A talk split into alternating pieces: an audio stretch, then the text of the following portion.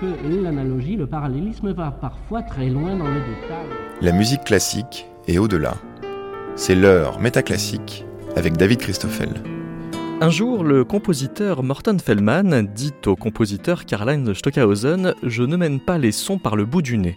Et Stockhausen lui répondait par un semblant de question Pas même un petit peu? L'abandon de la maîtrise du son semble être la condition pour l'observer, mais aussi la direction prise par des compositeurs emblématiques de la musique expérimentale, à commencer par John Cage et Alvin Lucier, qui s'est fait comme une spécialité de concevoir des œuvres qui font réfléchir le son dans l'espace, qui laissent se produire ces résonances minimales, jusqu'à utiliser des oscillateurs et se faire une réputation de phénoménologue. C'est pour un numéro oscillé que Métaclassique est accueilli à la cassette pour entrer plus en détail dans l'œuvre d'Alvin Lucier avec le musicologue Mathieu Qui a fait paraître aux éditions MF un livre d'entretien avec Alvin Lucier, et le pianiste Nicolas Horvat qui a été le commanditaire et le créateur de la dernière œuvre du compositeur.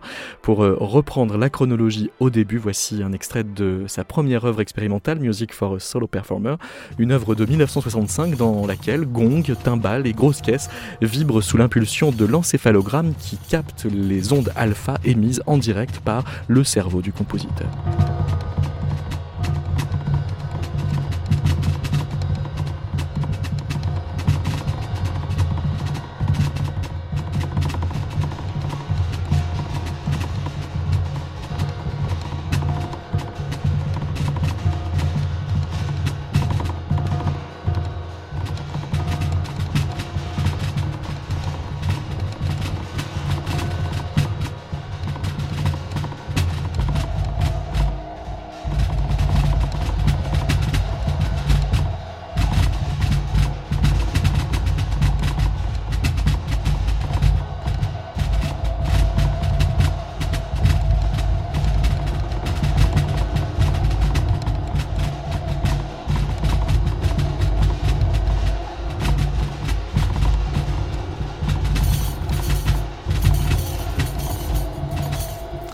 Bonjour Mathieu Saladin. Bonjour David. Est-ce qu'on peut dire que euh, la carrière expérimentale d'Alvin Lucier a commencé quasi du jour au lendemain et on pourrait même le dater, ce serait le 5 mai 1965 quand Lucier invite John Cage au Rose Art Museum de l'université de, de Brandes et là, Cage a une exigence en retour. Oui, alors c'est une date qui est un basculement important dans le parcours d'Alvin Lucier. Après, je ne sais pas si c'est du jour au lendemain, parce qu'il y a quand même un certain nombre d'étapes euh, qui précèdent euh, ce, concert. Mais euh, oui, la, requête de John Cage pour, répondre à cette invitation d'Alvin Lucier, pour jouer au Rose Art Museum à Brandeis où enseignait Lucier à l'époque, c'était tout simplement que Alvin Lucier compose également une œuvre pour la soirée ainsi que Christian Wolff. Et cette œuvre a été donc euh, celle que l'on vient d'entendre Music for Solo Performer uh, for uh, Enormously Amplified Brainwaves. Dans, dans le département de, musique de l'université de, de Brandeis, c'était pas courant d'utiliser euh, un amplificateur, il a fallu qu'il l'emprunte à un collègue oui, alors c'était pas courant euh, de plusieurs manières. Disons, c'était pas courant déjà parce que c'était quand même un département de musique euh, très conservateur, disons, porté sur l'avant-garde, mais plutôt euh, le sérialisme continental et tout ce qui était, ce qui relevait de la musique expérimentale, la tradition Cajun, post-Cajun, euh, était un petit peu euh, mis de côté. Euh, donc d'ailleurs, pour, pour organiser ce concert, il ne l'a pas fait avec ses collègues du département de musique, mais avec le Sam Hunter, le, conservateur du, du, musée du campus. Et ensuite, euh, oui, les amplificateurs qu'il va utiliser, euh, disons, c'est pas les amplificateurs euh, qu'il va emprunter à, son collègue physicien Edmond Diwan, mais les électrodes, le dispositif d'électrode, et ensuite il va emprunter une série d'amplificateurs domestiques avec tous ceux de ses amis qu'il va pouvoir trouver autour de, Boston et les mettre en série pour amplifier au maximum ses, ondes cérébrales. Mais l'anecdote, en effet, à, l'origine de la pièce, il croise dans les couloirs de l'université euh, ce physicien, euh, Nandi qui faisait des expériences pour la Air Force et euh, sur les crises d'épilepsie des, des pilotes d'avion. Militaires. et il se disait qu'il pouvait peut-être trouver un, collègue artiste pour en faire une, utilisation plutôt orientée esthétique. Et euh, personne ne souhaitait le faire et il a trouvé, il a trouvé euh, Alvin Lucier et, qui a bien voulu se prêter au jeu. L'anecdote euh, cristallise quand même le, fait que lui était en train de faire de la musique plus ou moins néoclassique et qu'il avait besoin d'un déclic pour passer outre. C'est-à-dire qu'il sentait qu'il y avait quelque chose qui n'allait pas dans cette façon de, faire de la musique, mais il avait une espèce de blocage à se dire je suis un compositeur, j'ai des connaissances sur les fugues, les sonates, la, structure et ça peut pas ne servir à rien toutes ces connaissances. Et donc c'est d'une certaine façon ce qui l'empêchait euh, d'avoir euh, un rapport plus lié au lieu, aux sonorités, comme il va le mm. développer quasi du jour au lendemain. C'est pour ça que je.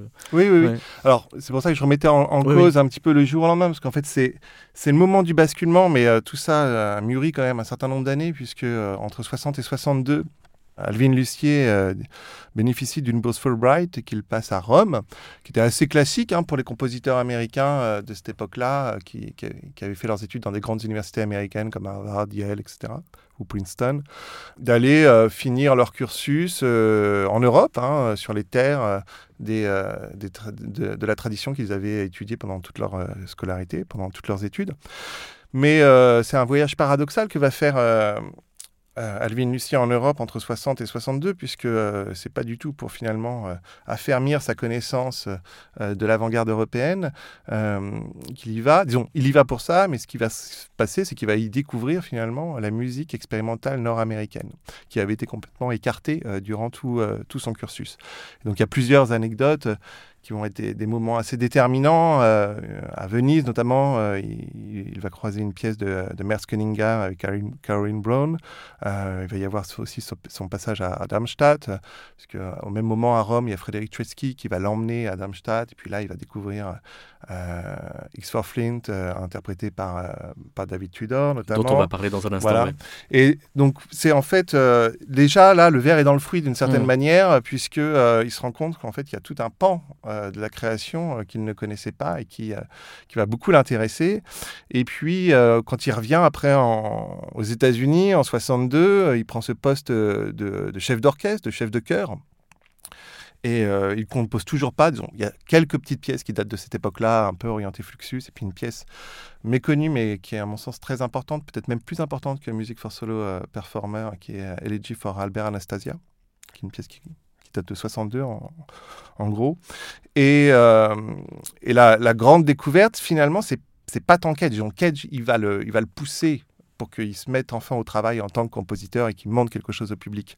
Mais la grande, euh, la grande influence et la grande découverte euh, d'Alvin Lucie à cette époque-là, c'est Morton Feldman, euh, avec notamment la conduction de, de Swallow of Salagan, une pièce pour, pour chœur et orchestre. Mais par, par exemple, quand, quand il s'amuse avec à, à, voir Cage donner comme exercice à Christian Wolff de faire une musique avec trois notes, c'est donc la dimension Feldmanienne de Cage qui l'intéresse. C'est quelque chose comme ça? Oui, oui, c'est exactement ça, avec un autre aspect qui n'est pas nécessairement présent dans le Cage de cette époque-là. On va le retrouver chez Cage. Sans doute la partie la plus, euh, la période la plus feldmanienne de Cage, qui, euh, mais qui est plus, tardive, qui va arriver dans les années 80 avec les Number Pieces. Mais euh, ce qu'il découvre chez, chez Morton Feldman, à Lucier, c'est l'abandon de la structure. pouvoir faire des pièces sans aucune structure il y a une autre personne euh, importante pour lui, c'est David Tudor, c'est-à-dire le, pianiste euh, et compositeur, et qui est le créateur de, cette pièce dont on parlait euh, tout à l'heure, X for Flints de la Young de 1960. Oui, il, va revenir à, plusieurs moments dans sa carrière, David Tudor, pour l'encourager, etc. Mais cette expérience-là va être déterminante, hein, surtout dans, en tout cas, la, les, comptes rendus qu'on peut avoir de, ces, rencontres euh, d'Alvin Lucier avec, avec Tudor, c'est principalement à travers les entretiens qu'il a pu donner. Donc euh, voilà, c'est aussi une période filtrée par les souvenirs qu'il pouvait avoir de cette période-là, etc.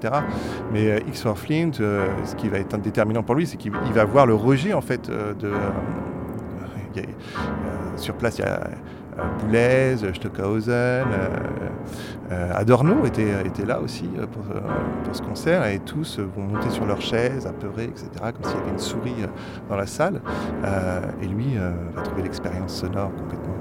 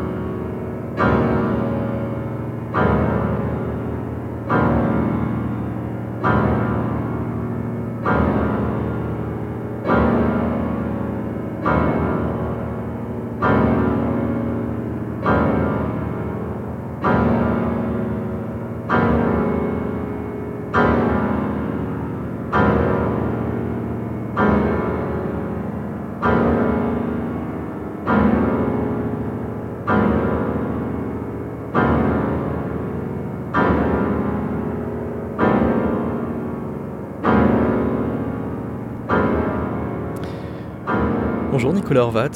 Bonjour David. C'est vous que l'on entend au piano interpréter euh, X for Henry Flint. Euh, c'est une version piano parce qu'au départ c'était pour quel instrument?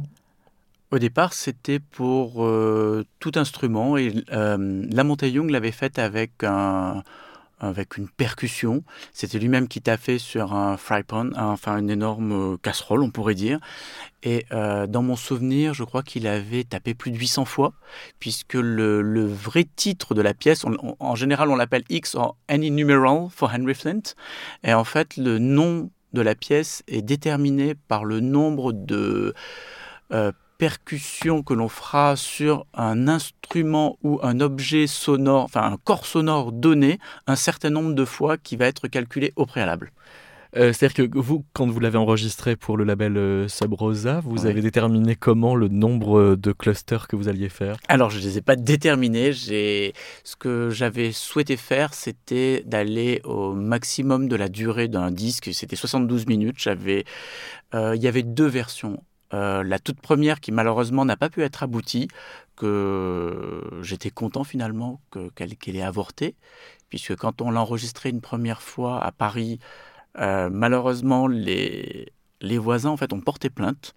Ils ont contacté la police en disant qu'il y avait, des, il y avait un, groupe de punk qui, qui, qui était rentré dans l'église et qui défonçait le piano à coups de hache. Donc euh, le premier enregistrement qui était beaucoup plus rapide, je faisais un cluster toutes les secondes, et donc c'était pour une durée de 72 minutes. Et, comment la seconde en est arrivée à se ralentir? Tout simplement puisque je me suis rendu compte, parce que j'avais préparé la pièce à la maison, je l'avais déjà euh, entendu, surtout on voit beaucoup de, euh, de, vidéos, il y, avait, il y a Ben qui l'a fait d'une façon assez, assez régulière à Nice. Et j'avais cette vision un petit peu plus, euh, je dirais presque, je dirais pas clownesque de l'œuvre, mais il y avait un côté un petit peu jusqu'au boutiste qui m'intéressait beaucoup. Et en fait, au moment où je l'ai faite, je me suis rendu compte, et enfin que j'étais vraiment dans le dispositif d'enregistrement, qui est toujours différent du travail à la maison. Le travail à la maison, on fantasme un petit peu le phénomène sonore et le phénomène produit, et une fois qu'on est soit en concert, soit en enregistrement, c'est un petit peu comme si on avait les oreilles qui s'ouvraient, et d'avoir fait cette première version que je trouve décevante, qui a été justement euh, interrompue par la police, puisqu'ils sont vraiment rentrés dans le studio et euh, ils nous ont demandé d'arrêter. C'était, radical. ils ont vu qu'il n'y avait personne, qu'il n'y avait pas de hache et qu'il y avait des micros parce qu'on avait, on l'avait enregistré pour, euh, en quadriphonie. Parce que moi, je voulais vraiment travailler sur le phénomène sonore et sur la, réverbération. Je m'étais rendu compte qu'avec une percussion toutes les secondes, comme le faisait Ben d'ailleurs, euh, puisque à cette époque-là, on avait un petit peu échangé, euh, je voulais un petit peu voir comment un petit peu, c'est vrai que, que Ben il est plus dans le mouvement Fluxus, école de Nice, mouvement Fluxus, donc c'était plus un mouvement artistique. Et je me suis rendu compte qu'en faisant une, une percussion donc toutes les secondes, je passais à côté de quelque chose d'essentiel. Et je me suis rendu compte que c'était que le. Et cette chose essentielle était euh, justement la prise avec le lieu. Euh, en fait, c'était pas la prise avec le lieu, c'est que le en faisant une percussion toutes les secondes, on était concentré uniquement sur l'action percussive et non sur le, rendu sonore. Ça laissait pas le temps à l'œuvre de, comment je pourrais dire, de, se développer dans l'espace. Et c'est vrai que euh, après, en le fait que l'enregistrement ait été interrompu, ça m'a permis d'un petit peu plus lire, euh, d'approfondir, puisque du coup, on a un ressenti, on se dit qu'on fait peut-être fausse route à ce moment-là, on continue un petit peu à lire d'autres interviews de la Montée Young, à repenser les choses. Et euh, j'avais lu une, interview où justement, euh, la Montée Young ne se revendiquait pas de Fluxus, qui avait quelque chose de beaucoup plus zen dans son, œuvre, et qu'on on était dans le, le comment, il n'y avait pas, je pas un côté de, religiosité du phénomène sonore, mais qu'il euh, y avait une sacralisation du, du, mouvement en fait qui devait se dilater à travers l'œuvre. Parce que ce, que ce que dit Nicolas Horvat, là, euh, Mathieu Saladin, euh, fait quand même penser à Lucier, quand Lucier, par exemple, pas encore expérimentateur et chef de chœur, et dirige Bach en allant chercher le tempo en fonction du lieu où il se trouve, en fonction de comment ça prend corps dans, dans un espace.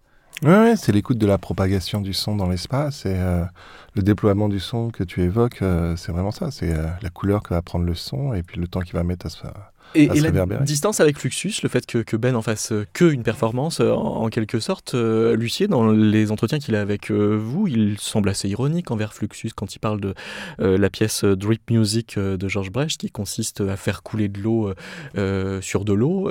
il prétend l'entendre quand il est avec des étudiants et qu'il y a une, une fuite et qu'il y a des gouttes d'eau qui tombent. Enfin, il, il l'acte pas tant que ça comme une expérience esthétique. Bah si, il l'acte comme une expérience esthétique, mais euh, qui ne refuse pas l'humour.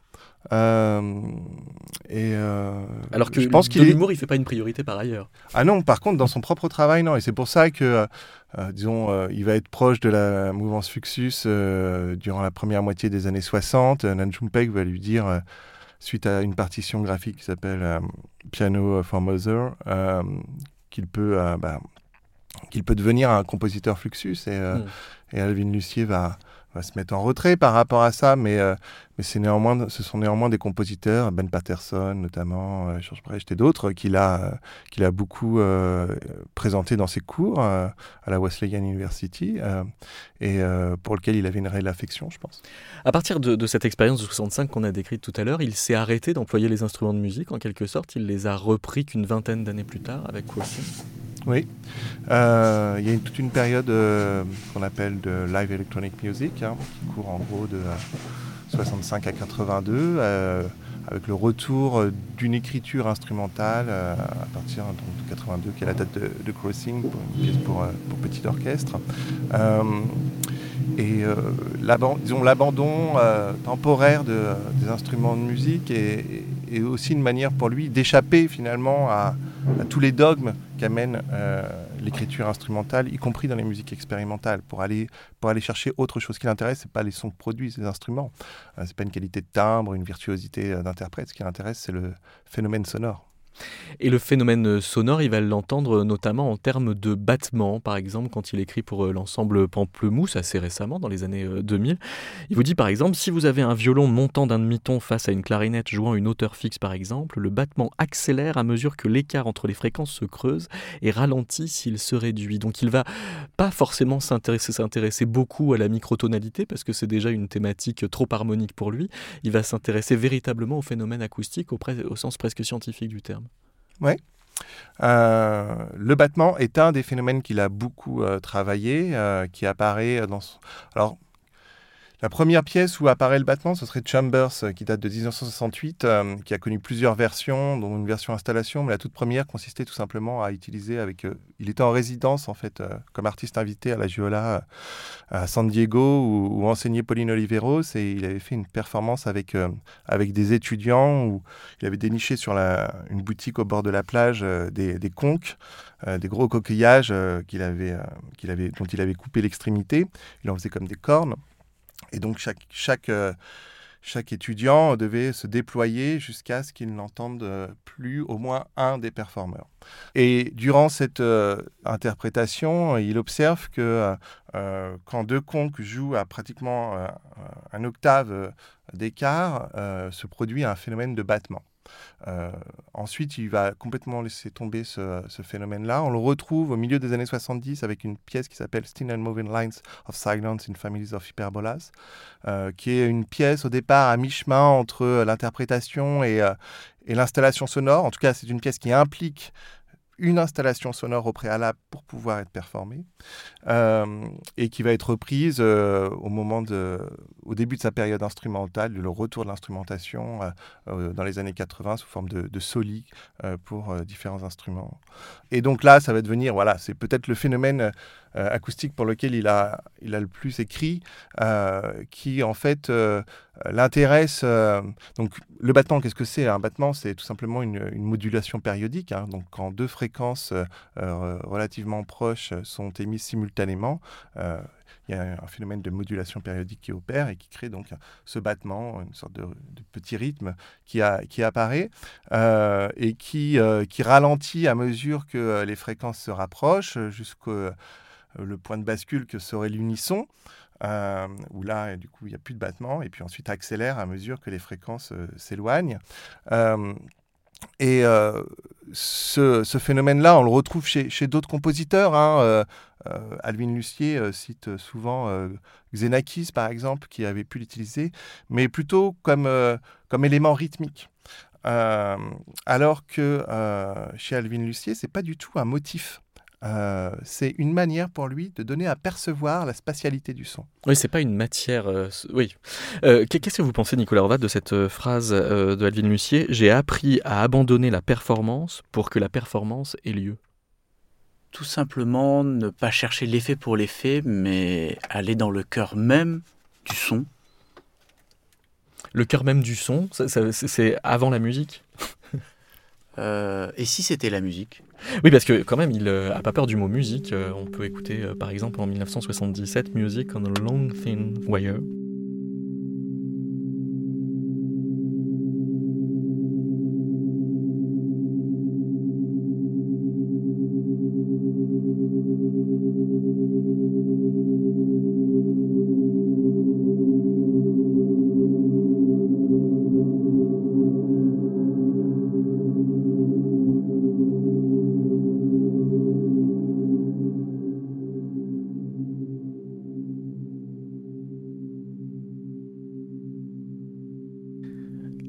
Entend bien les battements dont vous parliez tout à l'heure, euh, Mathieu Saladin. Il y a d'autres mots qui circulent. On parle aussi de balayage chez Oke Harder qui a cette formule. Oui. Alors peut-être avant, euh, avant de rentrer dans le détail du balayage, euh, peut-être on peut s'arrêter deux secondes sur le, sur, le, sur le battement parce que c'est quand même assez important chez, chez Lucier. J'évoquais à l'instant qui, pour lui, le, le battement intervenait comme stratégie pour donner à entendre la spatialité du son. En fait, ce qu'il faut, comprendre, c'est que euh, le son donc, qui se déploie, c'est une propagation, euh, des ondes qui se propagent dans un espace de manière tridimensionnelle, qui vont ricocher, etc., sur les obstacles, les parois que, l'onde va, rencontrer. Et donc, le fait d'utiliser un battement permet en fait de transformer euh, la, propagation du son, de créer non plus une, une propagation concentrique comme ça, disons centrifuge, et, euh, mais de créer des ellipses dans, euh, dans la propagation des ondes, par la confrontation de deux ondes. C'est là où une pièce comme Still and Moving Lines est assez importante, puisque c'est l'installation sonore nécessaire avant que puisse avoir lieu euh, l'interprétation, consiste tout simplement à disposer un parterre d'ondes stationnaires. Et les musiciens, en venant jouer au plus proche, pratiquement à l'unisson de ces sondes stationnaires, vont créer des ellipses sur la propagation en hyperbole euh, des ondes stationnaires.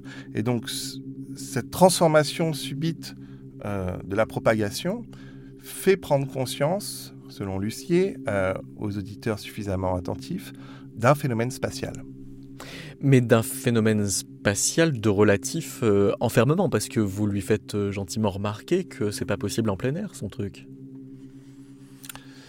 C'est plus difficile en plein air. Euh, c'est pas impossible, mais c'est ouais, c'est plus compliqué. Mais bon, il y a, eu des, des, petites tentatives quand même de, de Lucier de, de, faire des choses en plein air plutôt à la fin de sa vie, euh, des choses qui n'ont pas nécessairement abouti d'ailleurs. Mm. Euh, mais c'est clair que c'est un c'est quelqu'un qui s'intéresse au phénomène acoustique, mais qui est dans un rapport à l'enfermement. Il a d'ailleurs même composé une, une, une, euh, une pièce qui s'appelle Shelter, et donc qui joue précisément sur, sur l'enfermement, sur le bunker. C'est faire entendre effectivement la pièce dans laquelle euh, on ne sort pas, que nous fait faire Lucier, euh, Nicolas Horvat. Mais c'est vrai qu'on parlait d'inspiration et à travers ces, ces battements, c'est finalement se demander qu'est-ce que la musique? Euh, moi, je pensais en, en vous écoutant Mathieu, c'est vrai qu'on est très proche aussi de Music 14 de la montée, Composition 14 de la montée ou Dream Theater par exemple, où finalement euh, sur le fait d'un état stationnaire, c'est vraiment comme si on prenait le son avec un microscope et qu'on essayait de rentrer dans une presque, je dirais, une version euh, subatomique de, de la note qui n'est plus la note, qui est complètement, euh, je dirais pas décharnée, mais qu'on observe et, finalement, l'observation devient la pièce musicale. Et donc, de la musique. Mais alors, on pourrait dire que euh, cette euh, observation euh, suppose une non-intervention sur laquelle il semble assez insistant. Par exemple, il y a une pièce qui s'appelle In Memoriam John Higgins de 1984, qui est pour clarinette solo et oscillateur à ondes sinusoïdales. Et là, le compositeur Frédéric Zasky lui, lui dit ben, Pourquoi est-ce que tu n'utilises pas ta main pour changer la vitesse? Pourquoi pas la contrôler avec la main? Et lui était alors devenu, il lui était devenu complètement évident qu'il euh, il fallait surtout pas intervenir sur ce qui était en train de se passer. Oui, Ouais, tout à fait.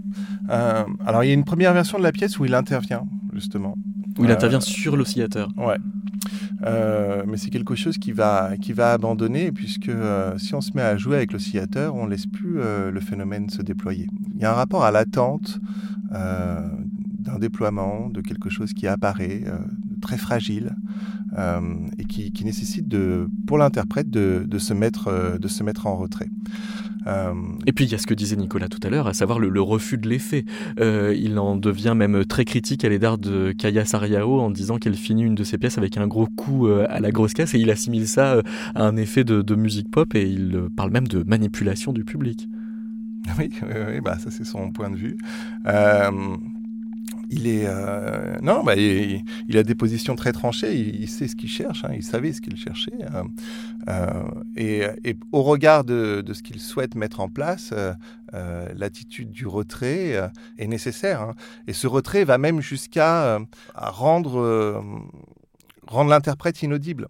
Il en parle comme ça pour une interprétation qui était au festival d'automne au milieu des années 70 de, euh, de Still and Moving Lines encore, euh, par euh, Johan La Barbara. Et il lui demande, en fait, pour, pour déterminer sa, la dynamique de son chant, de la déterminer jusqu'au moment où elle ne s'entend pas. Donc il faut, pas, il faut, qu'elle puisse chanter sans qu'on l'entende chanter.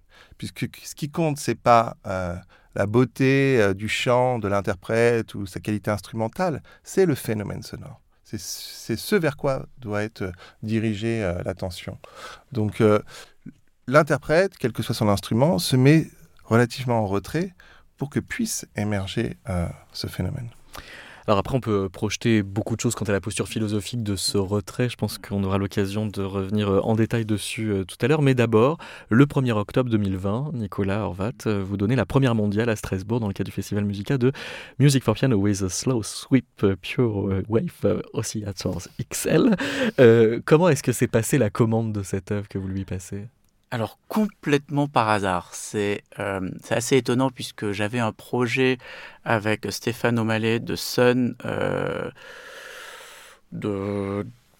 C'est un concert qui ne s'est pas fait, qui ne se fera sans doute jamais, où je voulais justement associer euh, Lustmord avec le travail de, avec le travail de Stéphane et, euh, et Alvin, et puis d'autres compositeurs, je pensais à Eastman, où on était vraiment sur l'expérimentalisme américain, une grande nuit comme ça de musique. Et bon, il y a eu le Covid, etc.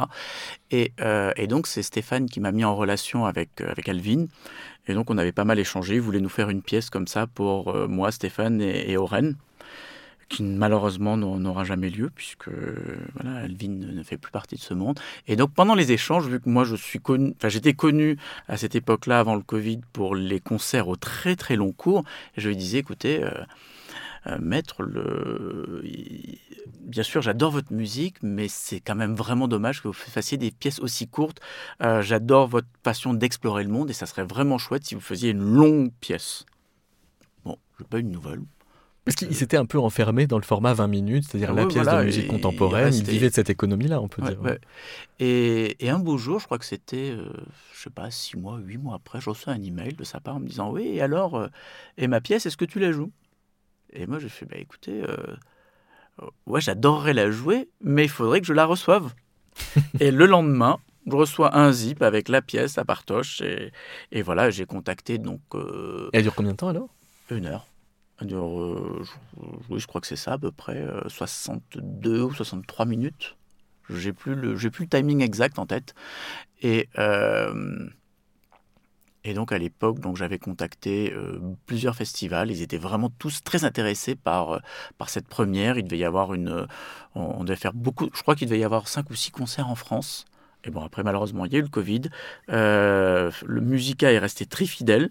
Ils ont tenu à, faire la première. Il y a eu donc un enregistrement qui a été fait donc, pour, pour mon label Grand Piano. Et malheureusement, euh, on n'a eu aucun retour presse. Ça, enfin, vraiment, ça a été un désert médiatique le, plus total. et donc, on a eu un excellent retour du concert. Alvin avait beaucoup aimé l'enregistrement. Et puis, voilà, malheureusement, euh, euh, j'aimerais pouvoir continuer à la redonner, mais pour le moment, euh, voilà, j'attends. En voici un extrait.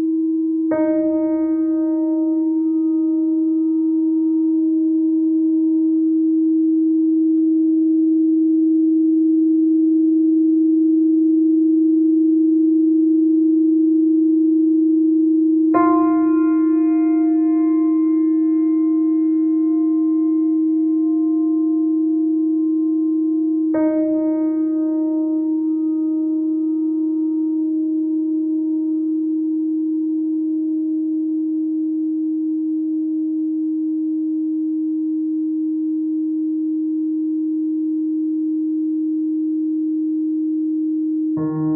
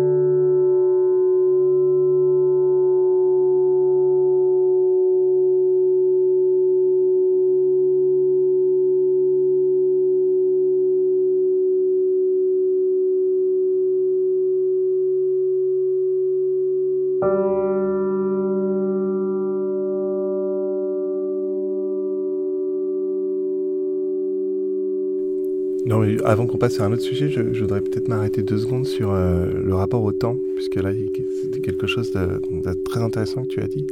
Euh, Puisqu'en effet, chez Lucier, euh, si on regarde le corpus de ses œuvres, c'est principalement des pièces de 15-20 minutes. Alors peut-être que l'économie euh, des festivals et des commandes. C'est ça, il vous le dit beaucoup dans les entretiens. Il répond aux commandes, il se laisse solliciter. mais il n'y a pas que cet élément-là, parce qu'il il y a quelques pièces quand même qui sont plus longues. la première de Music for Solo Performer, c'est 40 minutes. I'm Sitting in a Room.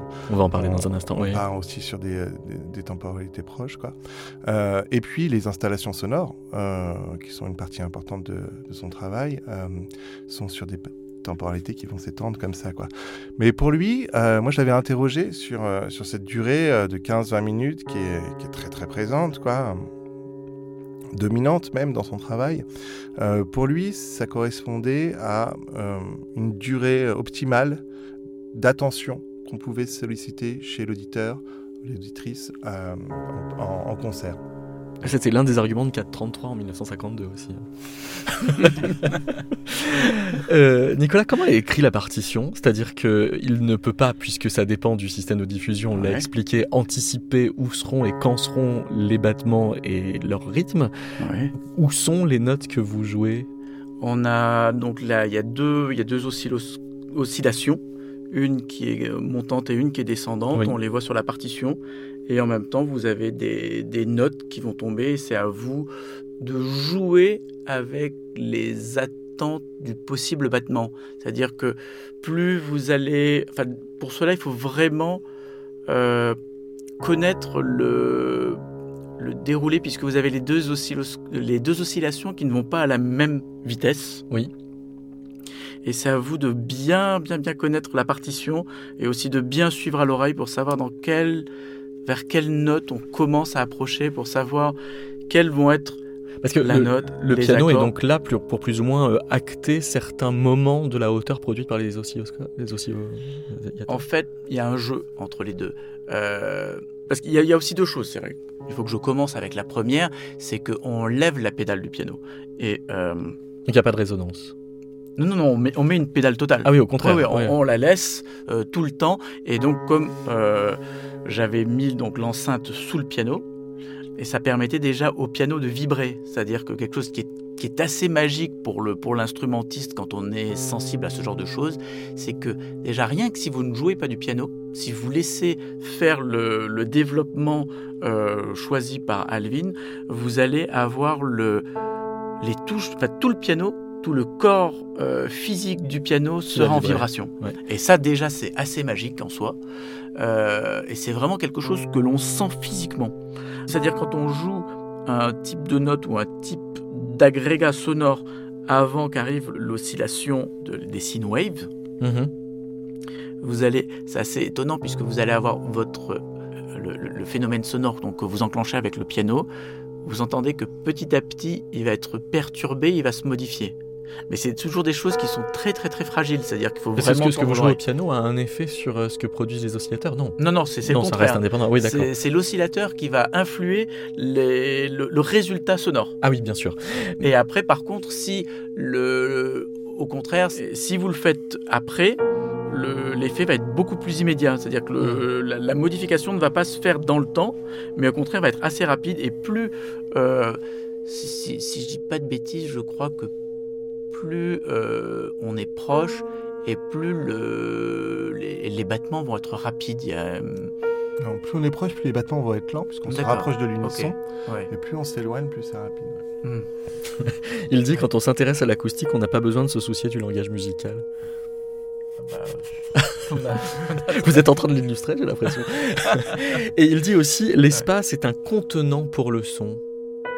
Bah, justement, comme l'expliquait Mathieu, c'est le, le phénomène sonore produit va dépendre de l'espace lui-même, de la façon Ouais. dont le, le produit sonore va euh, se réverbérer, va euh, agir en fonction des différents matériaux. C'est un- on est un petit peu comme dans le... C'est malheureusement pas une performance, mais euh, le, le produit dépendra vraiment de l'acoustique. Alors, il y a une pièce archi emblématique euh, de ça que l'on ne peut pas euh, ne pas citer, qui est I'm Sitting in a Room, dont voici un extrait. I am sitting in a room different from the one you are in now. I am recording the sound of my speaking voice, and I am going to play it back into the room again and again until the resonant frequencies of the room reinforce themselves, so that any semblance of my speech with perhaps the exception of rhythm, is destroyed. What you will hear then are the natural resonant frequencies of the room articulated by speech. I regard this activity not so much as a demonstration of a physical fact, but more as a way to smooth out any irregularities my speech might have.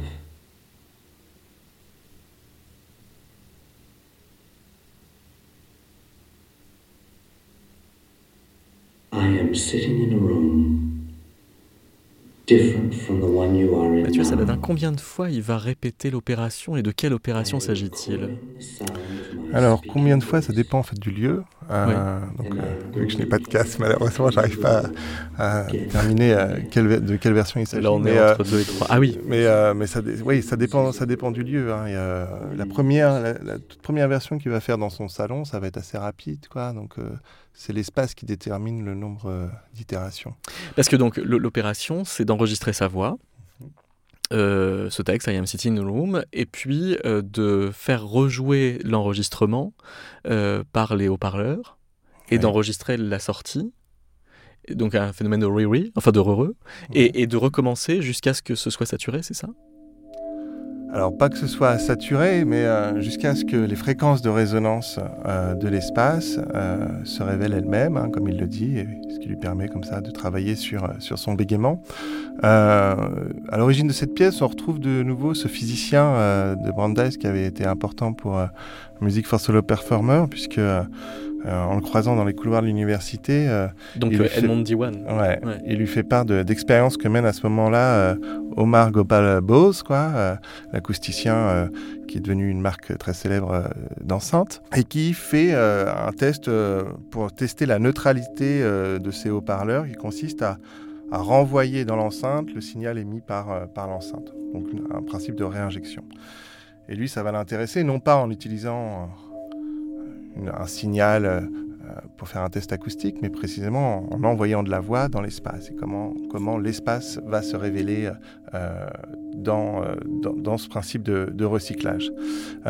Puisqu'au fur et à mesure que l'enregistrement est diffusé, réenregistré, rediffusé, etc., les fréquences de la voix ne, reste des fréquences de la voix, pardon, euh, que les fréquences euh, que la voix a en commun avec l'espace euh, dans lequel est diffusée cette voix. Et ça, cette, précision, elle est importante puisqu'il y a souvent eu une, incompréhension en fait de cette pièce qui est en effet très connue. C'est la, pièce la, plus connue d'Alvin Lucier, mais qui consistait à dire que l'espace prenait l'ascendance sur la voix alors qu'il ne s'agit pas du tout comme ça d'un face-à-face entre euh, un espace résonant et puis euh, un individu, mais précisément plutôt euh, l'apparition du spectre que l'espace et l'individu ont en commun.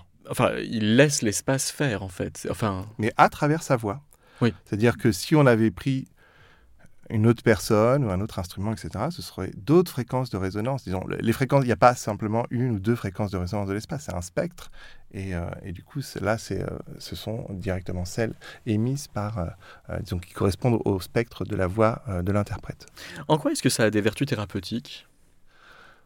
Alors ça, c'est euh, Alvin Lucie qui en parle de cette manière-là. Euh, c'est euh, en partie une croyance pour sa part, mais qui s'inscrit en réalité, disons, qui me semble assez intéressant pour, pour comprendre son processus de création, hein, puisque cette pièce, elle n'est pas du tout isolée dans, dans le corpus de ce compositeur, et elle s'inscrit dans une série de, pièces pour voix qui, qui, va commencer au milieu des années 60 et qui, en gros, court, bon, il va revenir après, mais qui qui court jusqu'au milieu des années 70, qui consiste à transformer euh, euh, la compréhension euh, de la parole humaine dans un processus que moi j'analyse comme de, de désubjectivation, mais précisément un processus de désubjectivation pour rentrer en contact avec d'autres subjectivités, c'est-à-dire amener la voix dans un devenir autre qui va permettre de, l'ouvrir, de, de, l'ouvrir sur euh, en, tant que, euh, flux poreux.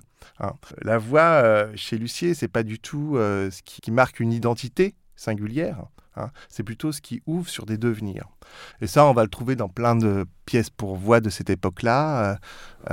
si on pense à The Duke of York, par exemple, euh, la voix d'Alvin Lucier se transforme en, râle de baleine à la fin. Euh, une autre pièce connue de la même époque, c'est euh, North American Time Capsule, une pièce de 67 qu'il a faite avec ses étudiants, autour d'une expérimentation sur un, vocodeur qu'on entend là à l'instant. et, et qui, qui, là consiste à, transformer les voix pour entrer en communication avec d'éventuels aliens. Alors, vous, au jeu des, intertitres dans vos entretiens publiés aux éditions euh, MF, vous parlez carrément euh, de retrait de l'anthropos. Mais est-ce que de se retirer de l'intention, du contrôle ou du volontarisme, ça suffit à se retirer carrément de l'anthropos c'est beaucoup quand même. Ouais, c'est beaucoup. Mais euh, c'était pour signifier le, mouvement à l'œuvre, disons. Il ne s'agit pas de, refuser l'entrepose, mais de le mettre en retrait, c'est-à-dire de, ne plus lui accorder euh, euh, la première place, euh, une position de domination dans le monde, tel que ça a pu apparaître dans la tradition occidentale notamment. Vous sollicitez euh, les travaux d'Arnold Berland qui euh, dit La nature excède l'esprit humain, non pas seulement en raison des limites de nos connaissances actuelles, non pas seulement en raison du caractère essentiellement anthropomorphe de cette connaissance, qui nous empêche d'aller au-delà des limites et des caractéristiques de notre processus cognitif. Ça laisse un peu entendre que Alvin Lucier allait chercher quand même un au-delà des perceptions humaines? Je suis pas certain euh, de ça. on pourrait sans doute à avoir ce type d'analyse-là. Moi, je serais, je serais très prudent sur ça, euh, euh, sur euh, une dimension religieuse qu'il pourrait y avoir dans la, dans la musique d'Alvin Lucier. Non, je ne le pense pas. Il le dit dans un entretien avec Tenay quand même, qu'il il y a un retrait de soi qui lui vient de son éducation catholique. Oui. Alors ça, il en parle deux fois dans tous ses écrits. donc il l'évoque il, il, l'évoque vraiment très peu de fois. Et euh, il a été, euh, avant d'aller à l'université. Deux fois, c'est euh, déjà un leitmotiv. Ah bah, non, mais c'est important. D'ailleurs, c'est pour ça que je l'évoque dans, dans, le livre, hein, je le souligne, mais ce n'est qu'une raison parmi d'autres. Hein. En effet, avant d'aller à l'université, il était dans un collège bénédictin. Il a été, chef, il a été pardon, choriste quand il était enfant, etc., enfant de cœur. Et euh, euh, bien sûr, ça participe, euh, disons, il échappe pas à sa culture. Hein. ça, c'est évident, comme tout le monde. Hein. mais ce n'est qu'un élément, et je pense que ce serait réducteur d'y voir là quelque chose comme ça qui résumerait finalement son approche compositionnelle. Et qui pourrait l'éclairer. Oui, oui, oui, c'est un des éléments. Mais à mon avis, il y a d'autres éléments qui sont assez déterminants et qui vont dans le même sens. Donc, ah, moi, je la désigne plutôt comme une conjonction d'une d'une diversité de, de facteurs. L'influence de John Cage et de l'indétermination euh, que euh, John Cage pouvait, euh, pouvait évoquer sous la forme de, de l'égoless hein, dans, dans, la posture du compositeur et de l'interprète a été, bah, ça, ça a été une, une, influence déterminante. Avec le point de rupture qui consiste à, disons, qui consiste à dire que Alvin Lucier n'est pas du tout un compositeur de l'indétermination. Hein. Il, travaille sur des phénomènes euh, acoustiques, donc des rapports de cause à effet, mais l'inattendu euh, peut euh, faire sa place, même quand il n'y a pas d'indéterminé. Hein. Donc ça, c'est un élément vis-à-vis duquel Lucier va tenter de s'émanciper assez rapidement. Hein, l'influence de John Cage. Donc. Et c'est là où c'est bien un retrait simplement de l'anthropos et pas un refus de l'anthropos, c'est qu'il il souscrit néanmoins à l'idéologie d'une supposée neutralité de la technologie hein, par les, les instruments acoustiques qu'il va utiliser comme les oscillateurs, etc., qui lui permettent là de nouveau de se mettre en retrait. Donc c'est plutôt la tradition euh, de l'objectivité hein, euh, dont l'histoire a pu être relatée par euh, Lauren Dalton et, et Peter Gallison, qui consiste à mettre le, le, sujet en retrait toujours. mais même vis-à-vis -vis de, de cette tradition-là, scientifique, de l'objectivité, Lucier reste, euh, fait toujours un pas de côté d'une certaine manière, puisque euh, quand bien même euh, ces pièces sont extrêmement précises, on retrouve dans ses archives énormément de documentation sur des expériences acoustiques, des traités scientifiques, etc. Il n'a jamais souhaité être expert et connaître comme un scientifique les phénomènes qu'il observait. Oui, il lit Helmholtz, mais pour le loisir presque, enfin. Bah, il, il y va. C'est quelqu'un qui compose de manière assez empirique. Hmm. Euh, typiquement, la, pièce que j'ai évoquée euh, tout à l'heure, Still and Moving Lines, euh, qui est une pièce donc pour stationnaire et instrumentiste, mais aussi il y a une version pour danseurs. Donc il y a un parterre d'ondes stationnaires qui est, qui est mis en place dans l'espace, il pourrait très bien utiliser un mètre et puis calculer la longueur d'onde qu'il lui faut pour produire l'onde stationnaire. Quoi. Non, il, fait, il le fait à l'oreille, hein, hmm. patiemment, comme ça, il dispose. Ça, c'est le côté phénoménologue. Il faut que ce soit ramené à, à une impression. Ouais, ouais, Nicolas euh, quand euh, vous parliez de JC, vous parliez davantage de John Cage ou de Jésus-Christ? À quel moment? Je sais pas, dans vos échanges avec euh, Alvin Lucien, est-ce que les thématiques que l'on vient d'aborder venaient Non. Non, vous non, non, pas on, de on a parlé, non, non, on a surtout parlé musique, comment faire sonner la pièce, et voilà. Comment faire sonner la pièce ou comment faire sonner le monde? Parce qu'il y, a, y a cette euh, appellation de guide de la nature aussi qui euh, euh, viendrait justifier cette quête des valeurs intrinsèques du son. Est-ce que c'est quelque chose du monde qui voulait faire entendre? Ou seulement juste la pièce dans laquelle on se trouvait? Un petit peu des deux. C'est aussi là le, ce pourquoi je, je, parlais vraiment tout à l'heure d'essence du son. Mmh il n'y a finalement pas un abandon de la technique. C'est vrai qu'on ne parle pas de dodécaphonisme, on ne parle pas de fréquence, etc. On, a quelque chose qui est extrêmement fragile, qui fonctionne très bien, mais vraiment, c'est aussi pour ça, je pense, que euh, les expériences à, l'extérieur n'étaient pas possibles. C'est que on doit vraiment euh, avoir une immense attention, surtout de la part du public, puisque l'instrumentiste, vu qu'il est dans l'action, il est obligé d'être extrêmement attentif pour pouvoir réussir à faire la pièce. Ne pas dire que qu'on va la réussir, mais euh, en attendant, pour donner euh, le maximum de chance au phénomène sonore, on, doit, vraiment rester sur le qui-vive euh, pendant la, totalité de la pièce, mais vraiment pour le public, c'est quelque chose. le résultat est tellement frêle et tellement délicat que euh, quand on avait fait la première, on avait fait beaucoup de tests pour savoir comment euh, spatialiser, puisque la, la, salle était très grande, c'était dans une cathédrale à Strasbourg. Il y avait, je ne sais plus, je pense qu'il y avait 300 ou 400 personnes. On avait fait beaucoup de tests, parce que comme on avait déjà l'onde sonore qui était projetée dans le piano, c'était savoir comment mettre les micros, comment disposer aussi les, enceintes, puisque vu que le, son allait tellement se propager du fait que la pièce était grande, ben, c'est une cathédrale forcément, mais qui se prêtait vraiment au côté mystique de cette musique, qui, du coup est vraiment atemporelle. Euh, et ça, pour vous, il y a quelque chose de, mystique parce qu'il dit aussi qu'il se sent plus alchimiste que scientifique. Bah, alchimique, euh, c'est, je pense, moi c'est ce que j'ai cru comprendre en, en écoutant Mathieu tout à l'heure. C'est vrai qu'on est sur la partition, on n'a pas un, guide avec, la, avec une précision absolue, savoir comment mettre le piano, où mettre, hmm. les, où mettre les, ondes sonores, parce qu'il aurait pu dire voilà, euh, on a deux ondes sonores, on a quand même enfin, on a deux sine waves, on a une gauche, une droite. Si on met la gauche ici, ça sonnera mieux. Si on met la droite là, on, finalement, on est libre. C'est à l'interprète de trouver ces solutions pour que la pièce puisse fonctionner, alors qu'il pourrait simplement nous dire, comme par exemple, je pense à la montée Young avec son euh, well-tempered piano, où, voilà, il faut un Bosendorfer royal, il faut qu'il y ait uniquement une couleur violette, hmm. et il faut que le piano soit accordé avec un tempérament bien précis. Là, on n'a absolument aucune on n'a on n'a pas du tout ces, éléments-là, et c'est un petit peu à nous, de instrumentistes, de, de trouver le, le point de rupture qui permet au phénomène de, de se produire dans les conditions les plus optimales. Mais alors, est-ce que précisément il s'agit de le, contrôler? Parce que quand il euh, euh, défend l'alchimie auprès de, vous, euh, Mathieu Salin, il dit une des idées de l'alchimie est de répéter sans cesse quelque chose pour que quelque chose se produise.